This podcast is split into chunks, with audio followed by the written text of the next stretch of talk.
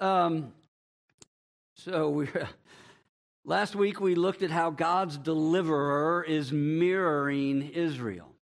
How Samson's lust for women is Israel's lust for idols.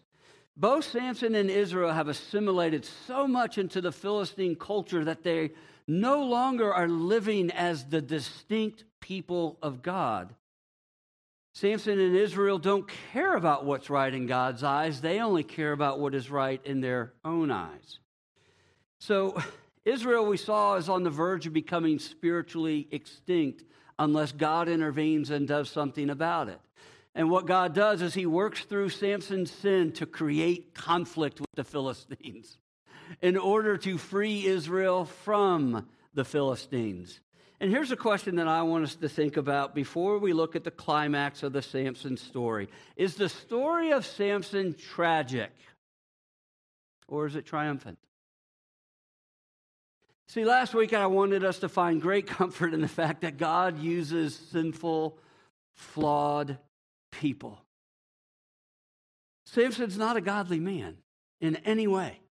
Samson is an impulsive, emotionally immature, self centered, violent man who's addicted to sex. Samson cannot control himself in any regard. He lacks absolutely all self control. He wants what he wants when he wants it, and nothing's going to stand in his way from getting it. He displays no faith in God, but rather strong faith in himself. So, with a character so flawed, how and why would God use somebody like him? Answer because he's a God of grace and mercy. He's not confined to a box where he has to use only good people, right? And what did we see last week? And I told you there are no good people. The only people he has to work with are sinners. So I wanted us to see hopefully, that Samson would dispel our false view that God only uses those who have the right beliefs and the right behaviors. Because the story of Samson, what did it show us? That God is at work in all of our life circumstances, no matter what they are, even amidst our sin and the mess it creates. So, why am I stressing this again? Because this is a tragic story. Samson's sin is going to lead to his humiliation and downfall. And it's hard to watch. It's hard to watch this larger than life figure become the laughing stock of the Philistines. But maybe through Samson's humiliation, we will see God's triumph and his purposes. So, I debated. it's long. Yeah, you're going to stay seated. We're going to read chapter 16, and I'm, I'm going to skip around uh, and then fill in the, the gaps as we go. All right, Samson went to Gaza, and there he saw a prostitute, and he went into her. And the, Gaz, the Gazites were told, Samson has come here. So they surrounded the place. They set an ambush for him all night at the gate of the city. And they kept quiet all night, saying, Let us wait until the light of the morning, and then we will kill him. But Samson lay until midnight. And at midnight he arose, and he took hold of the doors of the gate of the city and the two posts, and he pulled them up, bar and post included, and he put them on his shoulders, and he carried them to the top of the hill that is in front of Hebron. That's almost 40 miles away just so that you know. He's going through the desert and over mountains carrying the gates of the city of Gaza on his shoulders. And then after this, he loved a woman in the valley of Sorek whose name was Delilah. And the lords of the Philistines came up to her and said to her, Seduce him and see where his great strength lies, and by what means we may overpower him, that we may bind him to humble him and we will each give you 1,100 pieces of silver. So Delilah said to Samson, Please tell me where your great strength lies and how we may and how I may or how you may be bound so that one could subdue you. So he tells her a lie three times. She requests three times. But then here's what happens every time she would wake him up and say, Samson, the Philistines are upon you. And he would wake up, and whatever he said to her didn't work. Okay, three times. You think he'd get it, but he doesn't. And then verse 10 Delilah says to Samson, Behold, you've mocked me and you told me these lies. Please tell me how you may be bound. And then he said, All right, with the last one, nope, do it's verse. Here it is, 15. She said to him, How can you say, I love you when your heart is not with me? You've mocked me these three times, and you have not told me where your great strength lies. And when she pressed him hard with her words day after day and urged him, his soul was vexed to death.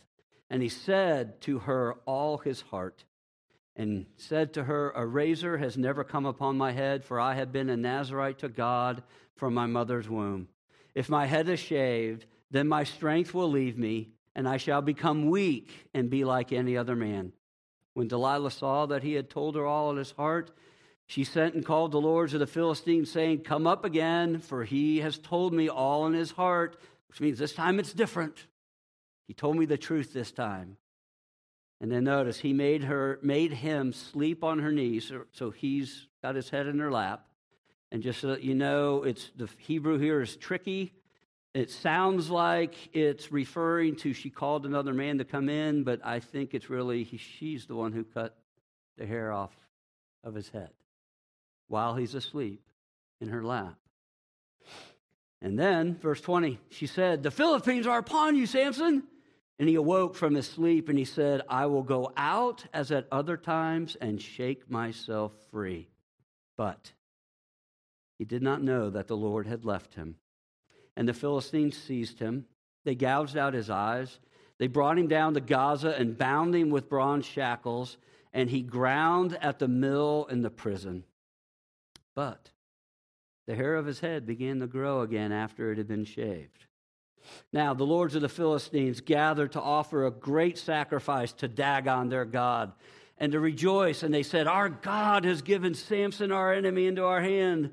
And when the people saw him, they praised their God, for they said, Our God has given our enemy into our hand, the ravager of our country who has killed many of us. And when their hearts were merry, they said, Call Samson that he may entertain us. So they called Samson out of the prison, and he entertained them and they made him stand between the pillars. And then Samson said to the young man who held him by the hand, who led him out by the hand, Let me feel the pillars on which the house rests, that I may lean against them. Now, the house was full of men and women. All the lords of the Philistines were there, and on the roof there were about 3,000 men and women who looked on while Samson entertained them. Then Samson called to the Lord and said, O Lord God, Please remember me and please strengthen me only this once. O God, that I may be avenged on the Philistines for my two eyes. And Samson grasped the two middle pillars on which the house rested, and he leaned his weight against them, his right hand on the one and his left hand on the other. And then Samson said, Let me die with the Philistines. And then he bowed with all of his strength, and the house fell upon the lords and upon all the people who were in it. So the dead whom he killed at his death were more than those whom he had killed during his life. And then his brothers and all his family came down, and they took him, and they brought him up, and they buried him between Zorah and Eshtaol in the tomb of Manoah his father. He had judged Israel 20 years. This is the word of the Lord. All right, let's jump in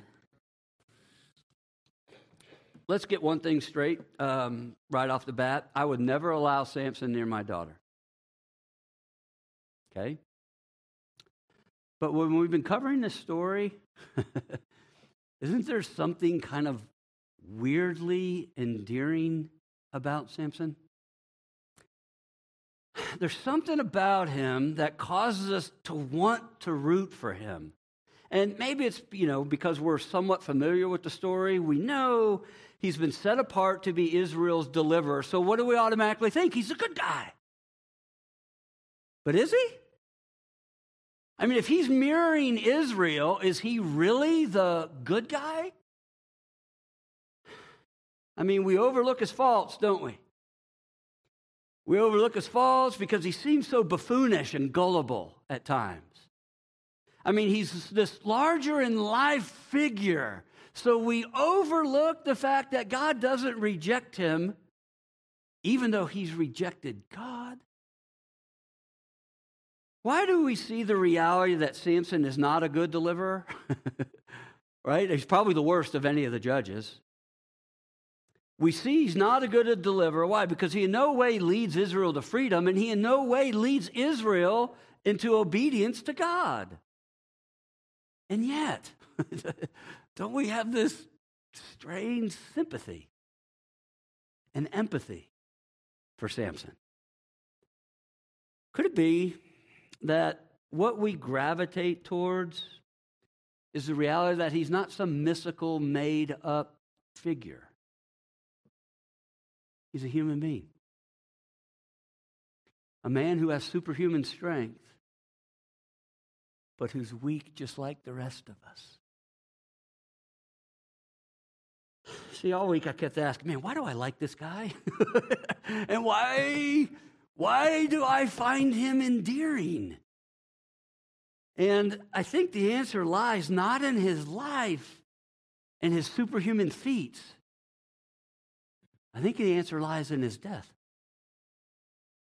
Samson's humiliation and death shows us his humanity.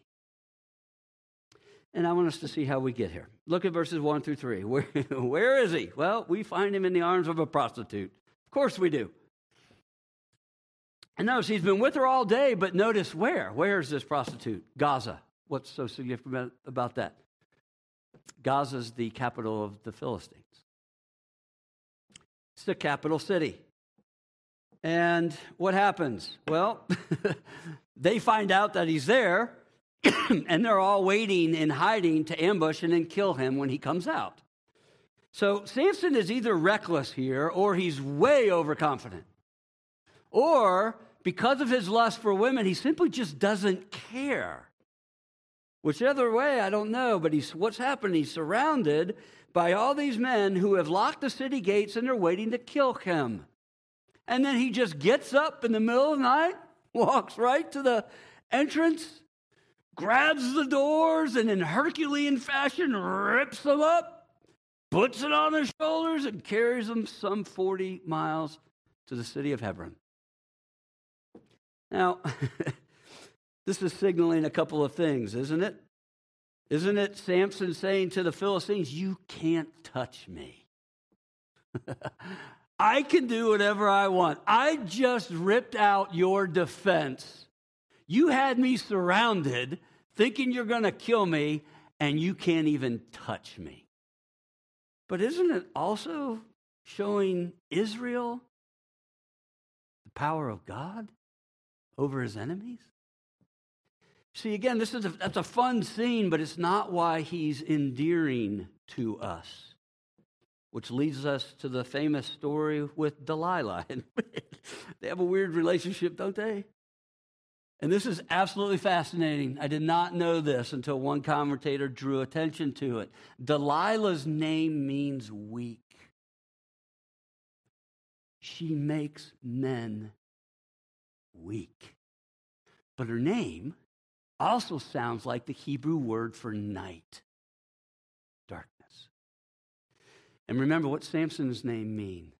Son, little S U N. So Samson's the bringer of the day. While Delilah's the lady of the night who makes him weak. So, right from the start, isn't it clear that they're both just using each other, though? I mean, Samson's using her for sexual favors. She's using him for possible fame and fortune, right? I mean, could you imagine the honor she would get as being the woman who brought the mighty Samson down? And then what did they say? Each of them would pay 1,100 pieces of silver. That is a whole, she'd be set up for life. So, what's going on? This is not self giving to each other. This isn't self sacrifice, serving each other for their good. No. This is not, I love you and I want to serve you. This is, no, you're going to benefit me, so I'm going to use you. And as long as you're profitable to me, I'll keep you. But when you're not, I'm going to kick you to the curb. So, I mean, I got to ask, well, not ask, I'm just going to, can I just point out the obvious? How in the world can he be so foolish? I mean, he didn't learn with the unnamed woman from Timnah. He didn't learn with the prostitute in Gaza. And he doesn't learn with Delilah. Kind of like how Israel never learned from their idols. Israel never learned idols are not friends. idols don't care about you. They want you to worship and serve them so they can destroy you. See, doesn't Samson's continual foolishness drive this point home? I mean, seriously. Okay, wouldn't you think if you're at your girlfriend's house and she's got a bunch of thugs in another room waiting to jump you, wouldn't you say, hey, I don't think you really care about me? Wouldn't you tune into the fact and think, you're just using me? You're trying to destroy me. Three times this happens. So, why does Samson foolishly keep believing her? Why in the world does he trust someone who is proven three times to be untrustworthy? Well, look at verses 15 to 17. Why in the world did he tell her all that was in his heart and give his secret away?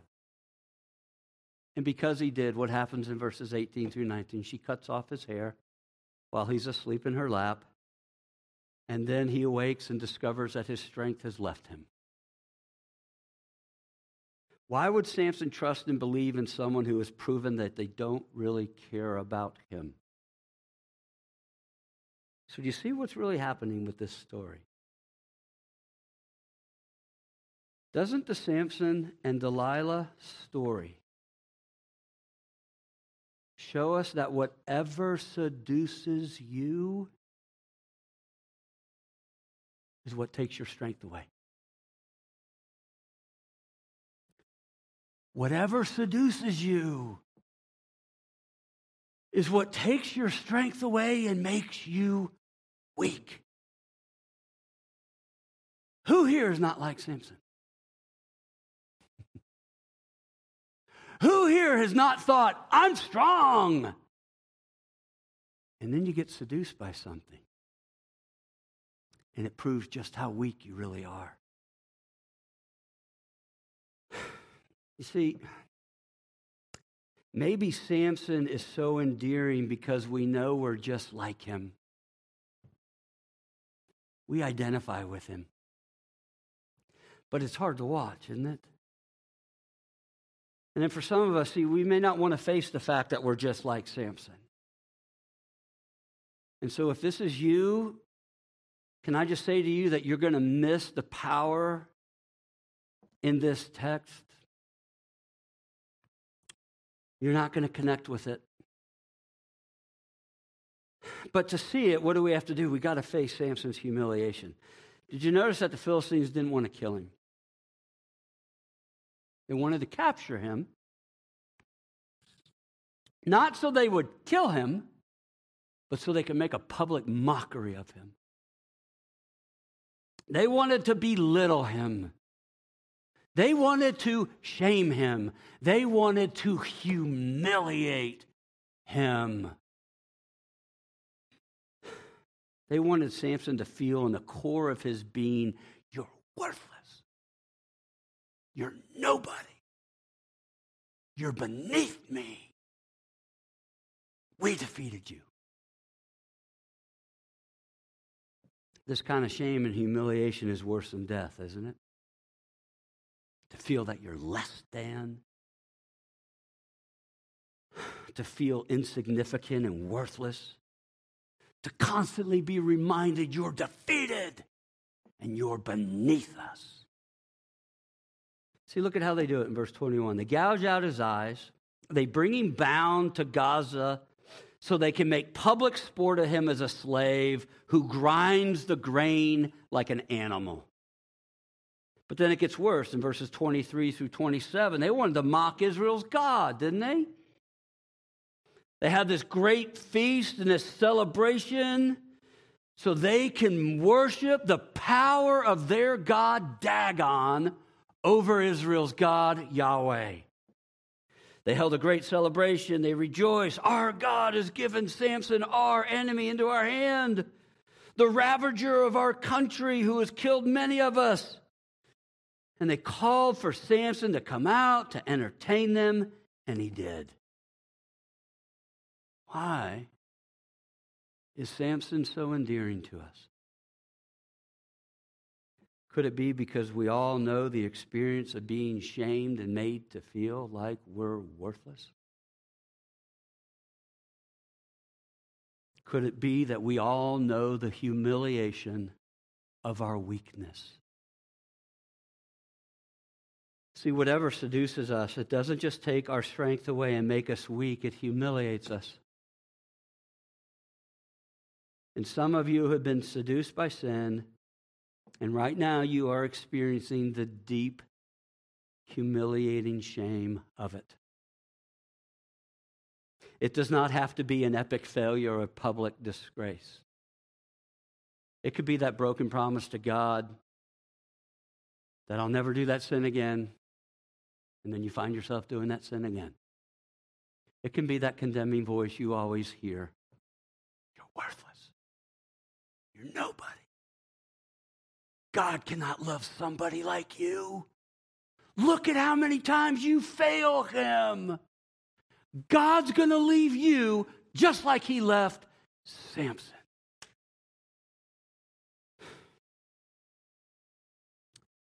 If this is you, can I, can I say directly to you if you are hearing a condemning or accusing voice, it's not God's. It's not God's. It's the voice of God's enemies.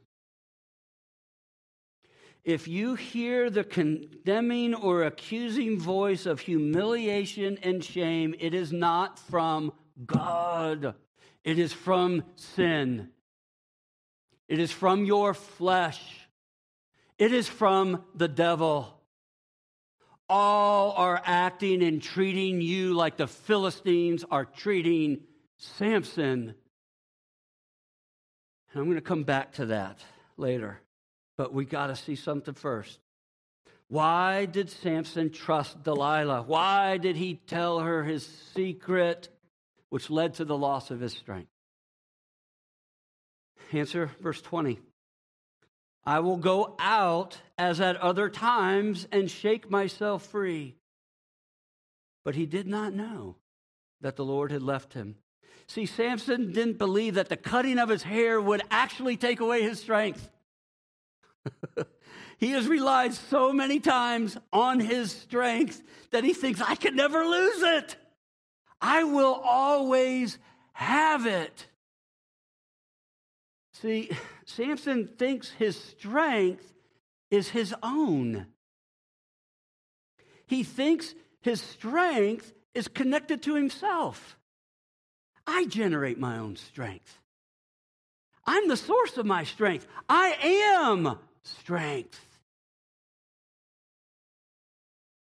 And nothing can touch me. Or I can say it this way Samson's a victim of his own success, isn't he? All the successes I've had in the past are going to be no different than right now. I will always be strong. Now, there are some of you here who are like Samson. You still think you're strong. You still think strength is connected to you. You still think, man, I'm strong because I pulled myself up by my own bootstraps. I'm a self made man. I'm not weak. I'm not needy. Holy cow. If this is you, Can I just say simply that you will never connect to God until you discover what Samson discovered? And if you do not discover what Samson discovered, then you are on the same path of Samson, and it will lead to your humiliation and downfall. It will. See, what did Samson not know? He didn't know that the Lord had left him. And there it is. Samson's strength was never in his hair. Samson's strength was never in himself. It was always connected to the Lord. See, when the lion roared, what happened? The Spirit of the Lord came upon him in power. When he goes down to Ashkelon and kills the 30 men, what happened? The Spirit of the Lord came upon him in power. When Israel bound him and handed him over to the Philistines, what happened? The Spirit of the Lord came upon him in power. Samson's power was never in himself. Never. It has always been from the Lord. And this is why he's so endearing to me. Because in his humiliation, Samson finally has the eyes to see it. Samson is a man who trusts in his own strength. He's been a man for his whole life who did what was right in his eyes. And now that his eyes are gouged out, he for the first time clearly sees I'm weak. And I need to trust in the strength of another. See, here's Samson. He's humiliated, he's mocked, he's made a public spectacle of. He's brought out to entertain all the most important people in Gaza. 3,000 men and women are gathered on top of the roof with hundreds more on the ground, right? What are they all doing? They're all gloating. They're all celebrating Dagon's apparent defeat of Yahweh. All of them are high on the drug of Samson's humiliation and downfall. So the the buzz in the air is electric when he comes out to entertain them. And he's brought out by a young man. So everybody's laughing at him, everybody's mocking him, everybody's thinking, what a pathetic fool. And then Samson tells the boy, Let me feel the pillars on which this house rests, that I may lean against them. And for the second time in his life, Samson prayed to Yahweh. Oh, Lord God, please remember me and give me strength only this once. See, don't miss this. He's calling out to capital L O R D, which means he is calling on the covenant name of God Yahweh.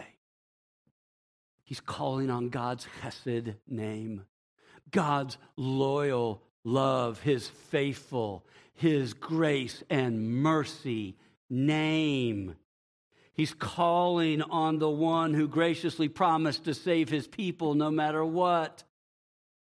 He's calling on the name of the God of grace and mercy. In his humiliation and weakness, Samson cries out to the God who graciously gives his strength. In other words, what happens? Samson finally connects with God. Samson connects to God by trusting in the gracious strength of God. See, this is fascinating. Samson's weakness is the soil that cultivated and produced faith. Samson's weakness is the soil that cultivated and produced faith. Which means what? With his eyes gouged out, Samson finally saw his need for God. In his humiliation and weakness, he cried out to the God of strength, which means Samson finally stopped trusting in his own strength. And now he's resting in God's strength. Oh, Lord God, please remember me. Samson has been humbled so low that he knows he's easy to forget. Right? He doesn't deserve for God to remember him or even consider him. Samson now has the eyes to see it's a grace strength. I can't generate this on my own. I don't deserve it. I can't earn it. And I'm resting that God will freely give it. In other words, Samson finally trusts in God. And look what happens in verse 30. We're told, with his hand against the pillars, he bowed with all of his strength, and the house fell upon the lords and upon all the people who were in it. So the dead whom he killed at his death were more than those he had killed in his life, which means the most important moment in Samson's life is his death. The most faithful moment in Samson's life was his death. See, Samson did not deliver Israel in his life, he delivered Israel in his death. See, all throughout Judges, God saves by many, right? At the very beginning, when the tribes united, God saved. And then with Deborah and Barak, he saves with thousands. And then with Gideon, he saves with 300. Here with our last judge, he saves with one. One.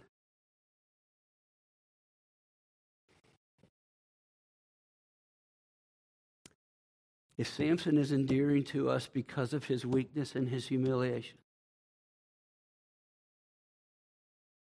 then shouldn't we adore and love Jesus because of his weakness and his humiliation? The one who is strength itself became weak. The King of glory who created all things took on flesh and allowed those that he created to parade him out for their sick entertainment. Jesus was mocked, he was laughed at, he was spit upon, he was tortured, he was humiliated by those he created. And while hanging naked upon the cross, was he not heaped with shame upon shame upon shame? And then darkness overtook him when his father left him to be rejected and forsaken. This is why, for some, Jesus' death is a tragedy. Because unlike Samson, Jesus did a lot of good with his life and he was killed for it. So they think it's a tragedy. But just like Samson, isn't Jesus' death God's triumph? You see, what happened on the cross when God's enemies seem to have won the day, when they're gloating, when they're celebrating the apparent defeat of God, sin, darkness, death, and the devil were at the same time disarmed. You see, on the cross, what happened? Jesus received the penalty for all of our idolatry, all of it. And because he did, what does this mean? Satan no longer has a case. He no longer has a case. He cannot accuse. He cannot condemn. He's been silenced. What about sin and death? Well, they no longer have enslaving power over us. Why? Because in weakness, Jesus became our humiliation and shame. He became it. Why? So we could graciously have God's favor and love.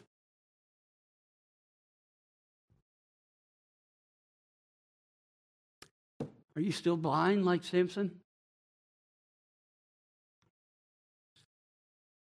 Or do you have the eyes to see? Do you want to connect with God? Then embrace your weakness and trust in the strength of Jesus. In humility, cry out, Oh God, remember me. Oh God, forgive me. Oh God, strengthen me with your spirit. Oh God, save and deliver me from what my sins deserve. Or I could say it the way the writer of Hebrews says What more can I say about Samson? He was made strong through weakness. Amen.